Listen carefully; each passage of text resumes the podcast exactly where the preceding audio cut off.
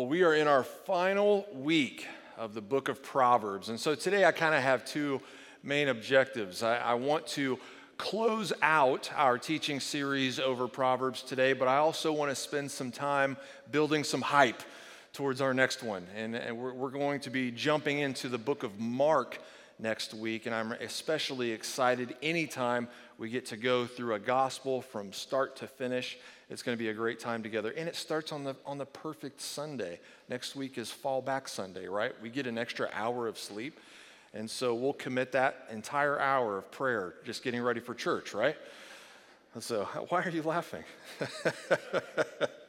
well, we are uh, as I said, we're, we're, we're, mainly focusing on wrapping up our, our series over the book of Proverbs. And, and the book of Proverbs has been a great season of, of just learning as to what the wisdom of God is, how to pursue it. Uh, God has been inviting us each and every week when we jump into this book, He's been inviting us to a life of wisdom. And so, really, every, every, uh, every nugget of wisdom in this book is about a choice between life and death. And so that's what we're going we're going to talk about is the life and death that we are uh, up against when we consider the wisdom of God that he is offering us. I want to I want to start by just opening the first chapter of Proverbs. We remember early in, in the book of Proverbs, we talked about how the wisdom of, of God is personified as Lady Wisdom. And Lady Wisdom makes her appeal to us to follow her. And so I want to read in chapter 1, verses 20 through 23, the call of wisdom. Wisdom cries aloud in the street, and in the markets she raises her voice. At the head of the noisy streets, she cries out. At the entrance of the city gates, she speaks, How long, O simple ones, will you love being simple? How long will scoffers delight in their scoffing and fools hate knowledge? If you turn at my reproof, behold, I will pour out my spirit to you. I will make my words known to you. Of course, that line that just jumps off the page to me How long, O simple ones, Will you love being simple? Now, we talked about that word so many different times in the book of Proverbs. Simple doesn't mean stupid. All right, that's how we use the word simple. When we describe someone as simple, we may be trying to uh, put them down. But the word simple in Hebrew has uh, a meaning of just uh, naivety.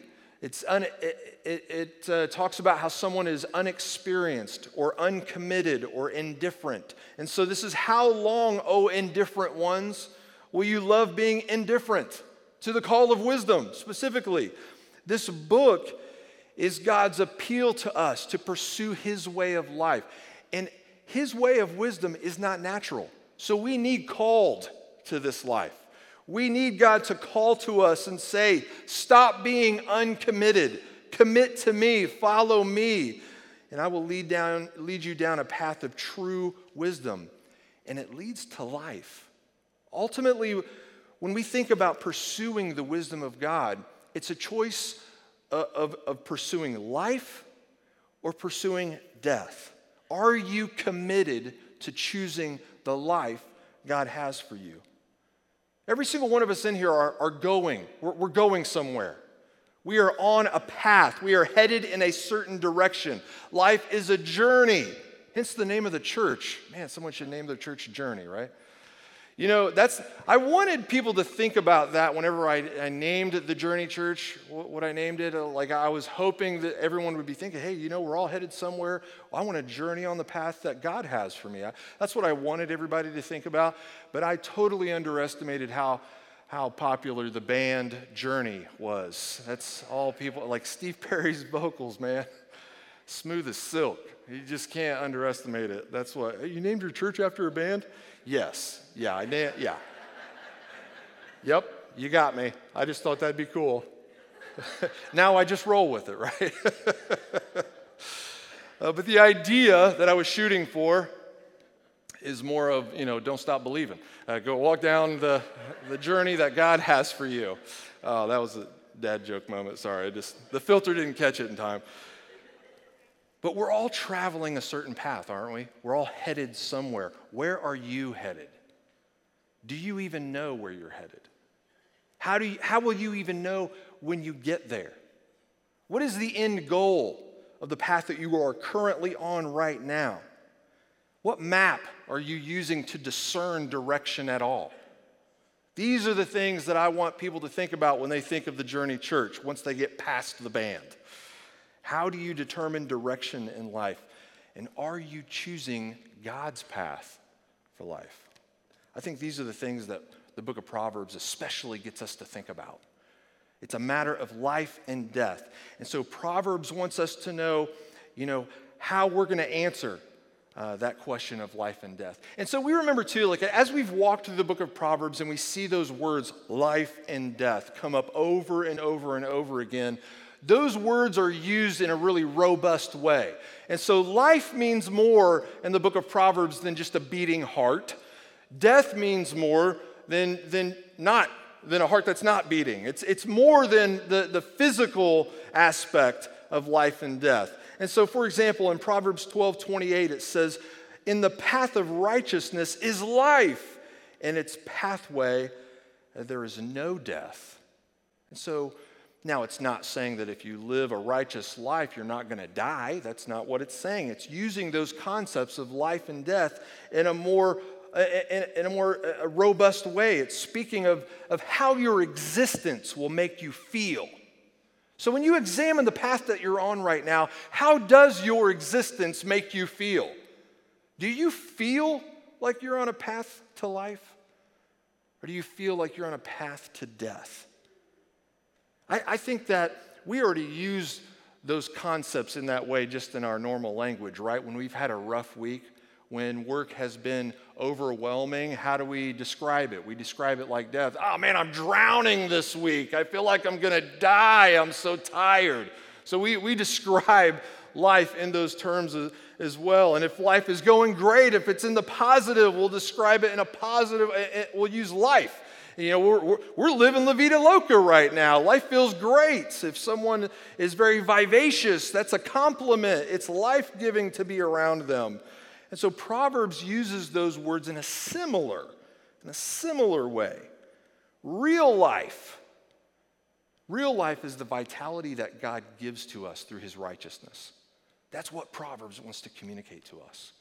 Real, true life as God intended is taking a path of his righteousness. Now, ultimately, we know from the gospel that his righteousness and that life is given to us through his son but it's also given to us through our works as in righteousness as we are inspired by the righteousness imputed to us by faith, right?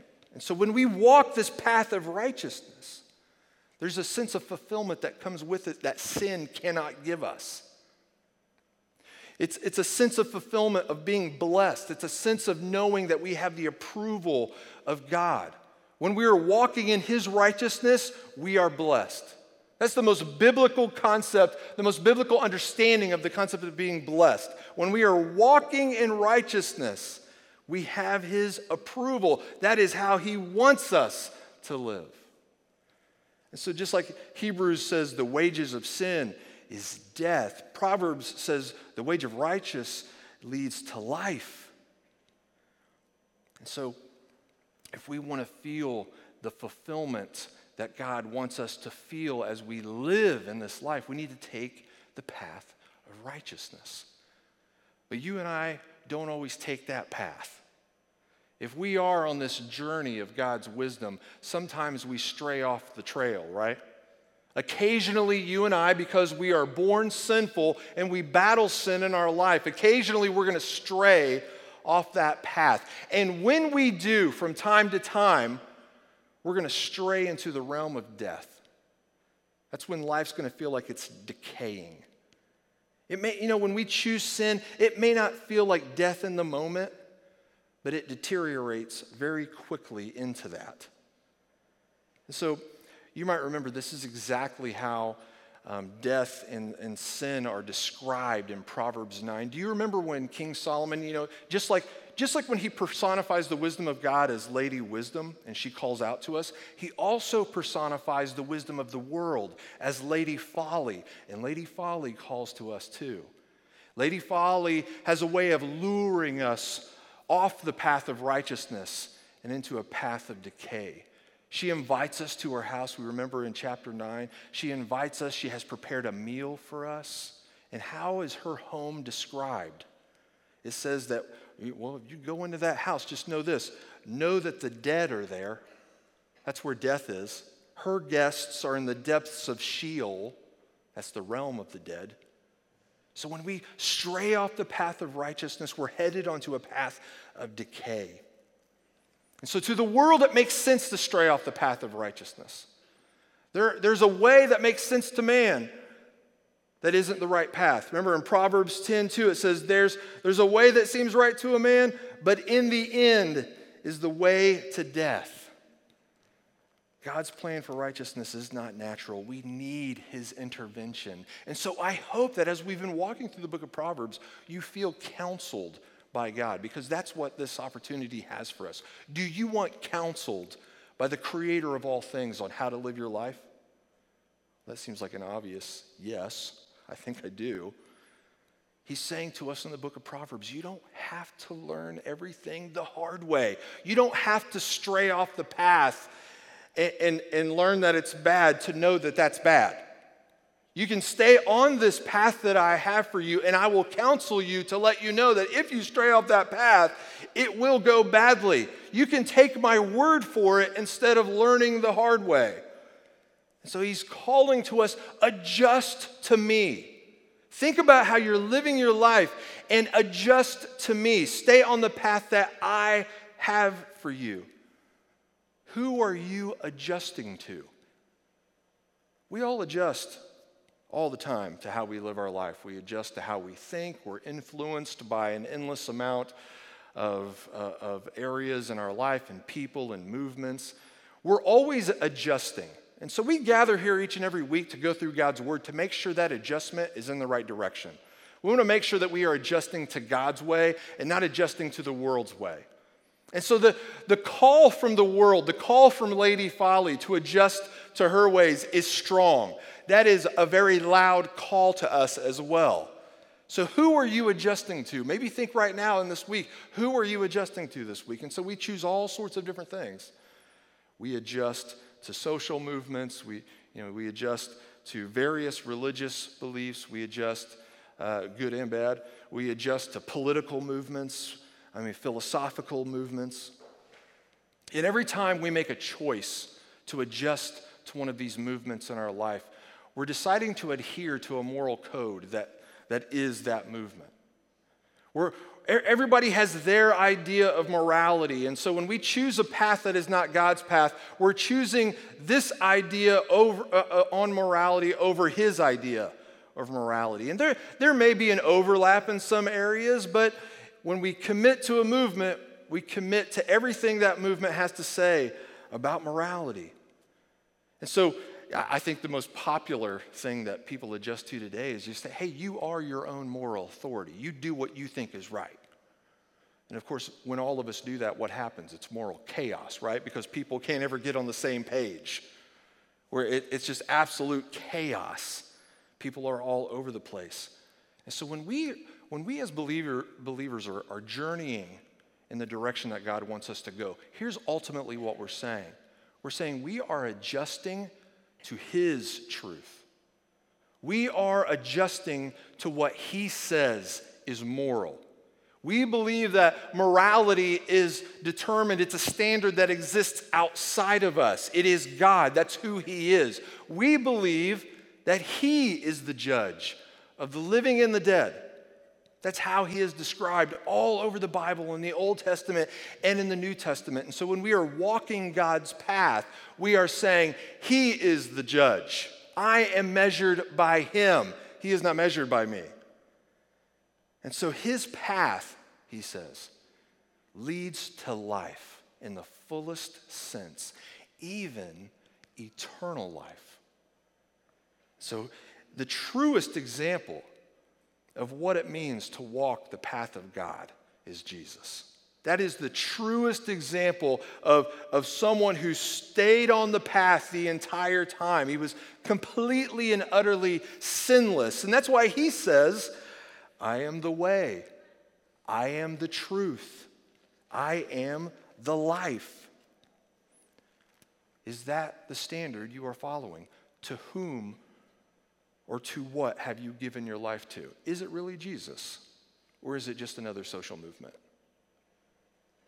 You know, who are you giving your life? We're just like we're all going to adhere to a certain morality, we're all going to choose a path, we're all going to give our lives to something. You are in the process right now of giving your life to something. What is it? What would you say that it is? What is it that consumes your thoughts? What is it that you are most wrapped up in? What path are you truly on?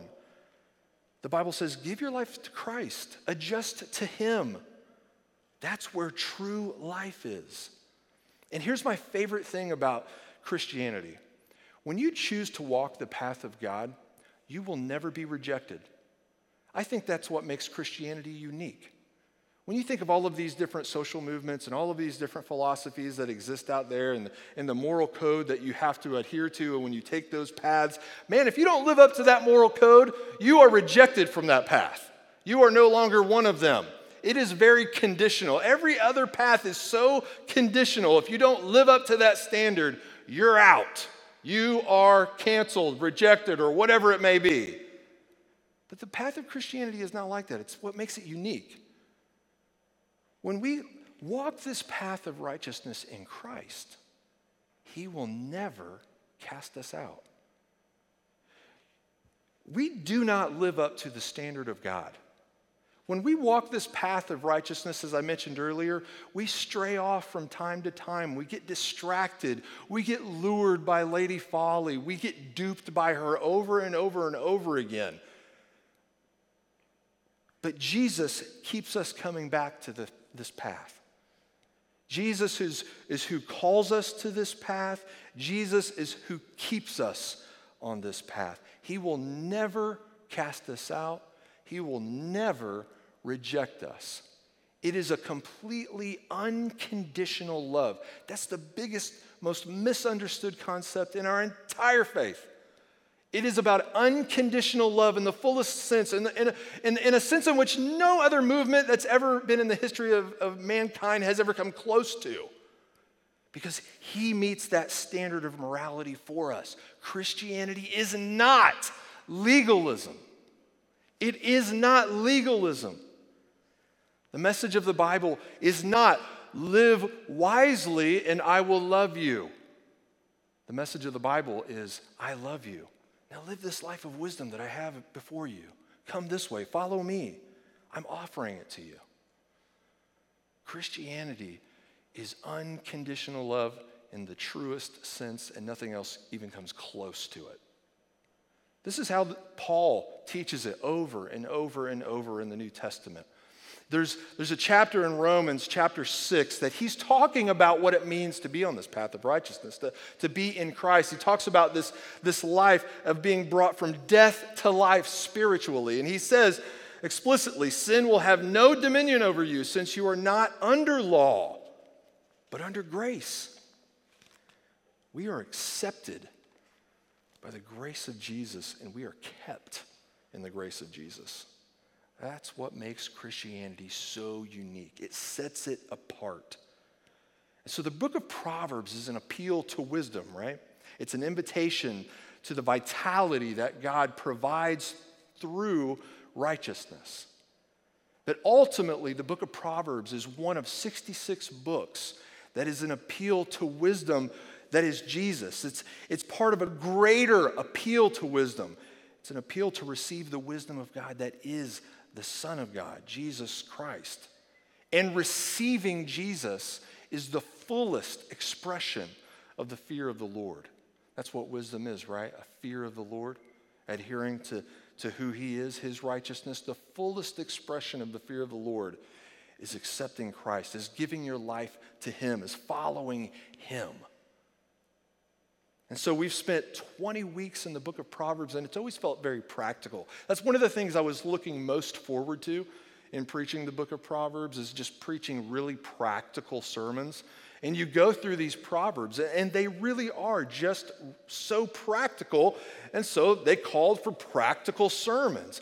But each and every week that I tried to, to put together a practical sermon over the wisdom of God, I've, I tried to bring it back to Jesus, who is the fullest expression of the wisdom of God. He is the epitome of the wisdom of God, the pinnacle of God's wisdom. And so, if we are going to pursue wisdom, if we are truly going to answer this call from Lady Wisdom, we're going to give our lives to Christ. And that gives us a vitality that lasts through this life and into eternity.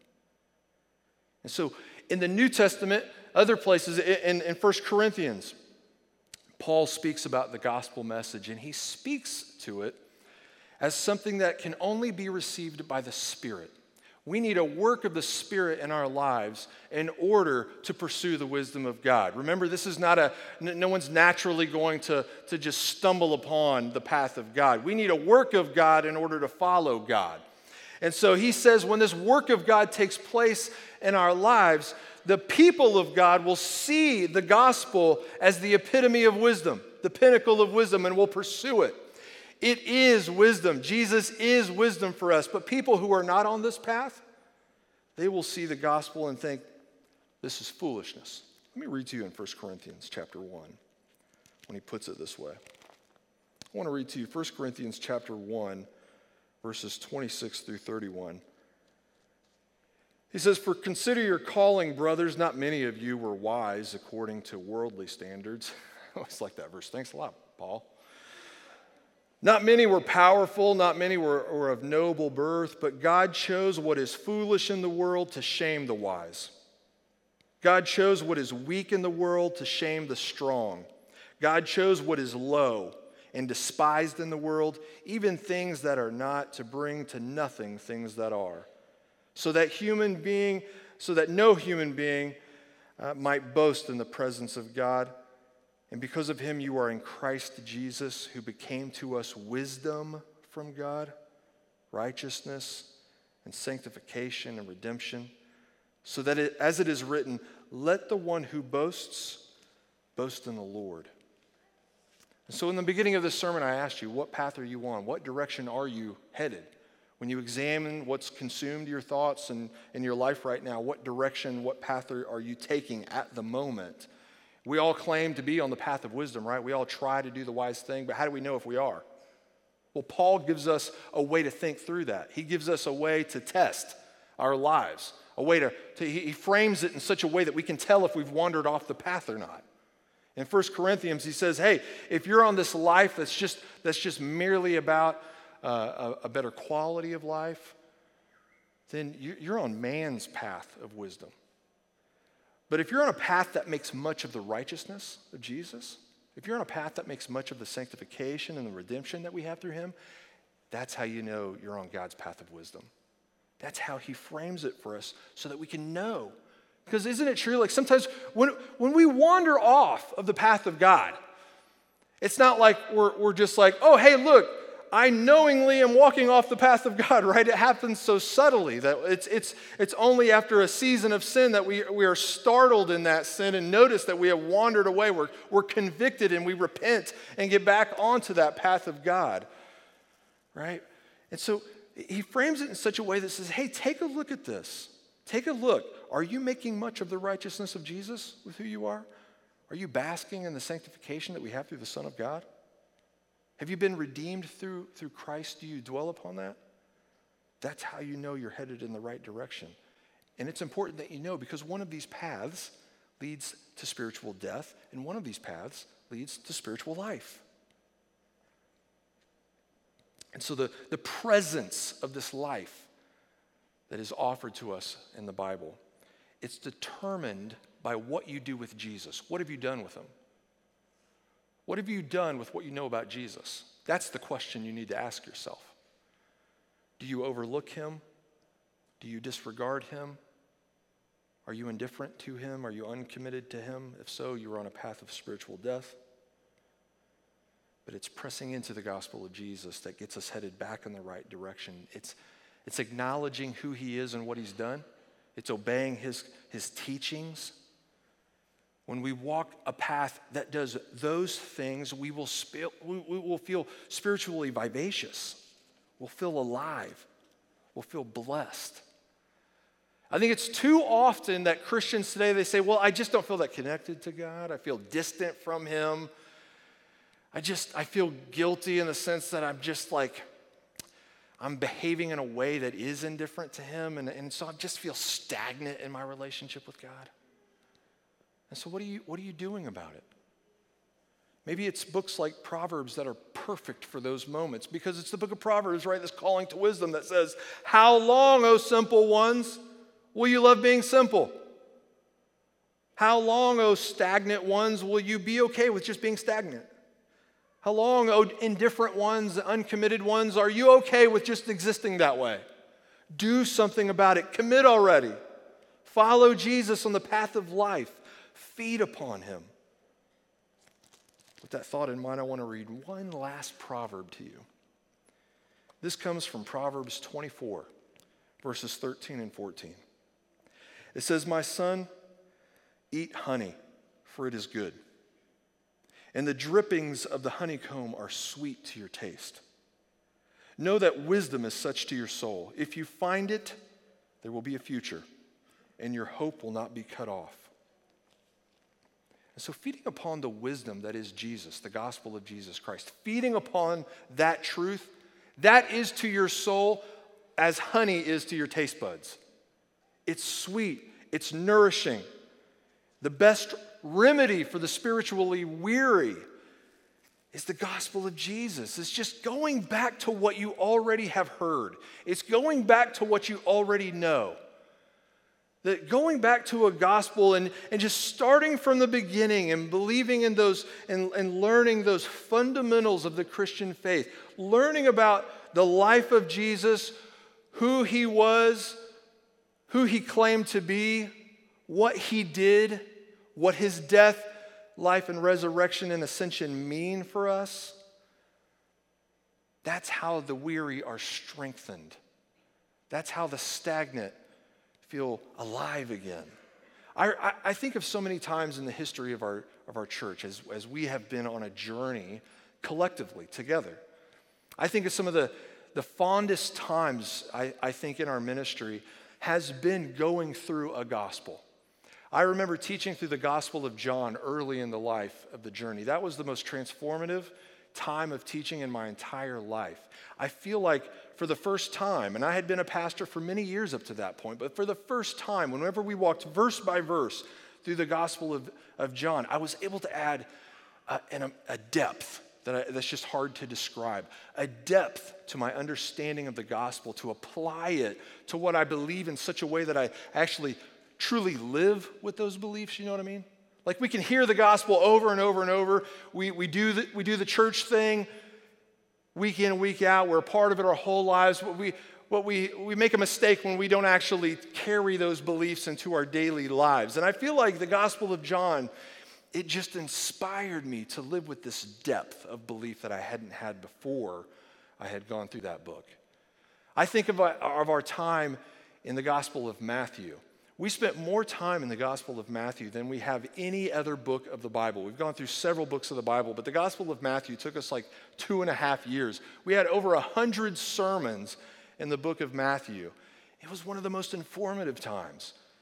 We have the, the, long, the, the lengthiest versions of the teachings of Jesus exist in the book of Matthew. We spent so much time just going through every single verse that he preached so intentionally, so slowly, methodically. And I feel like those were moments in which we really grew in, in, in our understanding of what Jesus actually taught. And so we are, we've come upon a new season of teaching, the Gospel of Mark, in which we have this, this opportunity once again. I'm excited to have my kids at, at the age that they are to be able to sit through a, a, a teaching of the gospel from front to back. And so the Gospel of Mark is the most efficient of the four Gospels. We believe that it was the one that was written first, it circulated before the other four Gospels Matthew, Mark, Luke, and John. or being the four, those four gospels. But we have, we're not going to spend 100 weeks in, in the Gospel of Mark uh, unless I start getting into the wrong commentaries and it slows me down. But we're probably going to spend 50 weeks there. We'll, we'll spend a year there for sure. But the Gospel of, of, Mark is, it's going to be 50 weeks of just honey for our soul. This is a great opportunity. If, if you have never just worked through a time of teaching, through, through a gospel from start to finish, I want to challenge you to make the most of this opportunity. I want to challenge you just to go back to the beginning of a gospel and just discipline yourself to understanding the life of our Savior. Disciplining yourself to understand the life of Jesus in a deeper way than you have the time before you read the, the Gospel of Mark. And you've probably read through Mark a hundred times. It's one of the, those books of the Bible that when people pick up the Bible and they want to read something, mm, Mark's the shortest of the four Gospels. I think I'll start with that one. It gets read a lot. And so I, I want to challenge you, though, in such a way that you understand you, you haven't graduated from the Gospel of Mark. I don't care if you've read it a thousand times.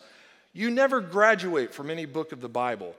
You only get like uh, cut in a different way every time you read it. You know, there's that, that verse in Hebrews that we studied last year the Word of God is living and active, sharper than any two edged sword, piercing the division of soul and spirit, of joints and marrow, and discerning the thoughts and intentions of the heart. I think that if we come to church every week ready to be changed by the Gospel of Mark in an intentional way, we'll, we'll be cut by it at times. We'll be inspired, but there's wisdom in that. There's wisdom in that guilt and that conviction that we feel when we walk through a, the, the teachings of Jesus and we, when we study his life. And so the past 20 weeks, we've been inspired to pursue wisdom in the book of Proverbs. In the next 50 weeks, we'll pursue that wisdom that is offered to us in the truest sense. And we'll try our best to walk further in our lives with Jesus than we ever have before. And that is what wisdom looks like for the believer of God. Let's pray.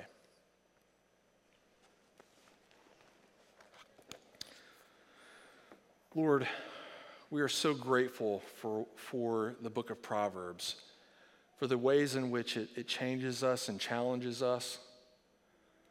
Lord, I'm so grateful for the, the wisdom literature in your word that, that commands that we think philosophically at times, that, that, that causes us to, to think about your righteousness, that causes us to question our lives, to examine ourselves in a way that maybe other books of the Bible wouldn't. Lord, thank you for this, this time of study in the book of Proverbs and for this calling to wisdom that we've been able to come back to each and every week. Lord, I pray ultimately that we would answer that call in the fullest sense, in the truest sense, that we would express our fear of you by giving our lives to Jesus, by adjusting to his way of life, by pursuing this path that you have cut out for us and, and, and have trailblazed for us by Jesus. Help us to understand why we're on this path in the first place through Jesus. Help us to understand how we remain on this path or keep coming back to this path through Jesus.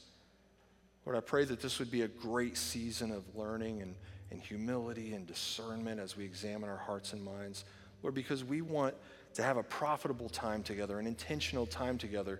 And for that to happen, Lord, we need a great measure of your spirit as we study your word. I pray that you would bless us in this time. It's in your name, Jesus, that we pray.